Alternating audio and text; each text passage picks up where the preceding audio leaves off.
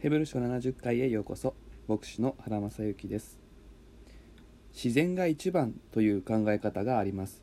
人工的なものが溢れた中で自然の流れに委ねてというと聞こえがいいでしょう。確かに自然の味自然の風合い神様がそもそも備えてくださった良いものを良しとして受け止めるということは意味のあることです。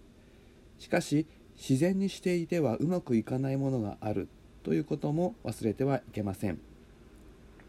自然自体がそのようなことを私たちに教えてくれるのです。例えば麦を育てようと思う時自然に育つままにしておけばうまく育つかというとそうではありません。ある時期が来たら人間が作為的に麦を踏みつけることをします。そうすることで麦は強くなり豊かな実を結びます。ブドウにしても刈り込みをしなければ美味しいブドウにはなりません。雑木林にしても人が手を入れて下草を刈ることをしないでいると命の豊かさが失われて暗い森になってしまいます。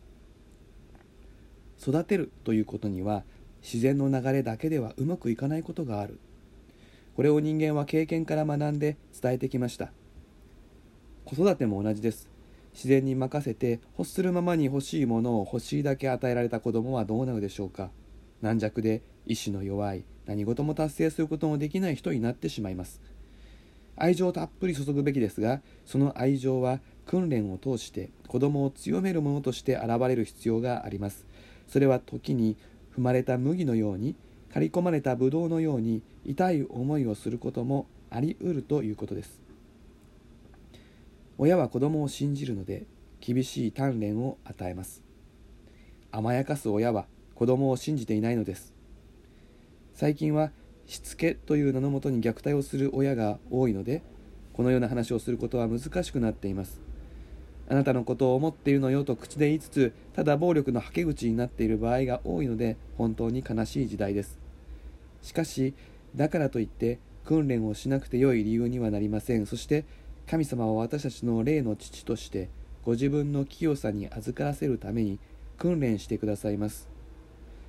神様は虐待なさる方ではありませんからどんな訓練の最中にあってもその愛を疑う必要はありません。神様が直々に鍛えてくださり義という平安の実を実らせてくださるのです。義とはまっすぐという意味があります。姿勢がまっすぐになる。人間のあるべき姿に戻るということです。そうするとき私たちはあらゆる平和平安を楽しむことができるのです。そこまで私たちの曲がった心の姿勢を正しその姿勢を維持する。そのための霊的な筋肉をつけるため神様の訓練は続きます。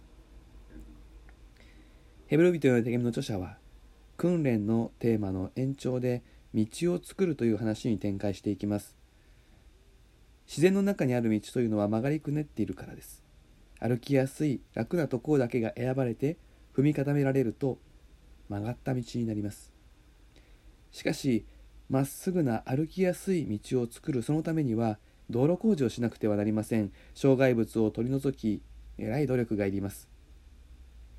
ここで展開されていることは私たちが主の訓練を受けていく時その道筋が後に続く人たちの歩く道となるということです。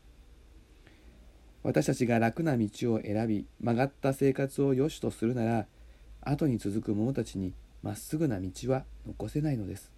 主の訓練は私たち自身のためであると同時に後に続く人たちのためでもあります。どんな生き方をしてイエス様にたどり着くのかそこが問われます。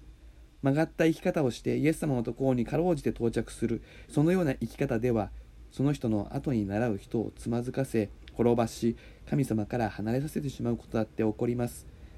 これが足の不自由な人が踏み外すということです。しかし私たちが主の訓練をしっかりと受けてまっすぐな道を残すならその道をついてくる人たちは良い霊的なリハビリを受けてまっすぐな生き方ができるようになるのです。これが癒されるということです。困難が主の訓練として与えられます。神様から心を離そうとする罪がまとわりつきます。これを振りほどき続けながら訓練を耐え忍ぶ。どんな状況にあっても神を愛し神に従うのです。訓練の最中で弱り衰えることがあります。しかしそこでイエス様を仰ぐ。十字架の苦しみとよみがえの勝利をしっかり考える。そうするなら弱った手衰えた膝に何度でも力が入ります。何度でもまっすぐにすることができ走り続けることができるのです。62回目は以上です。それではまたお耳にかかりましょう。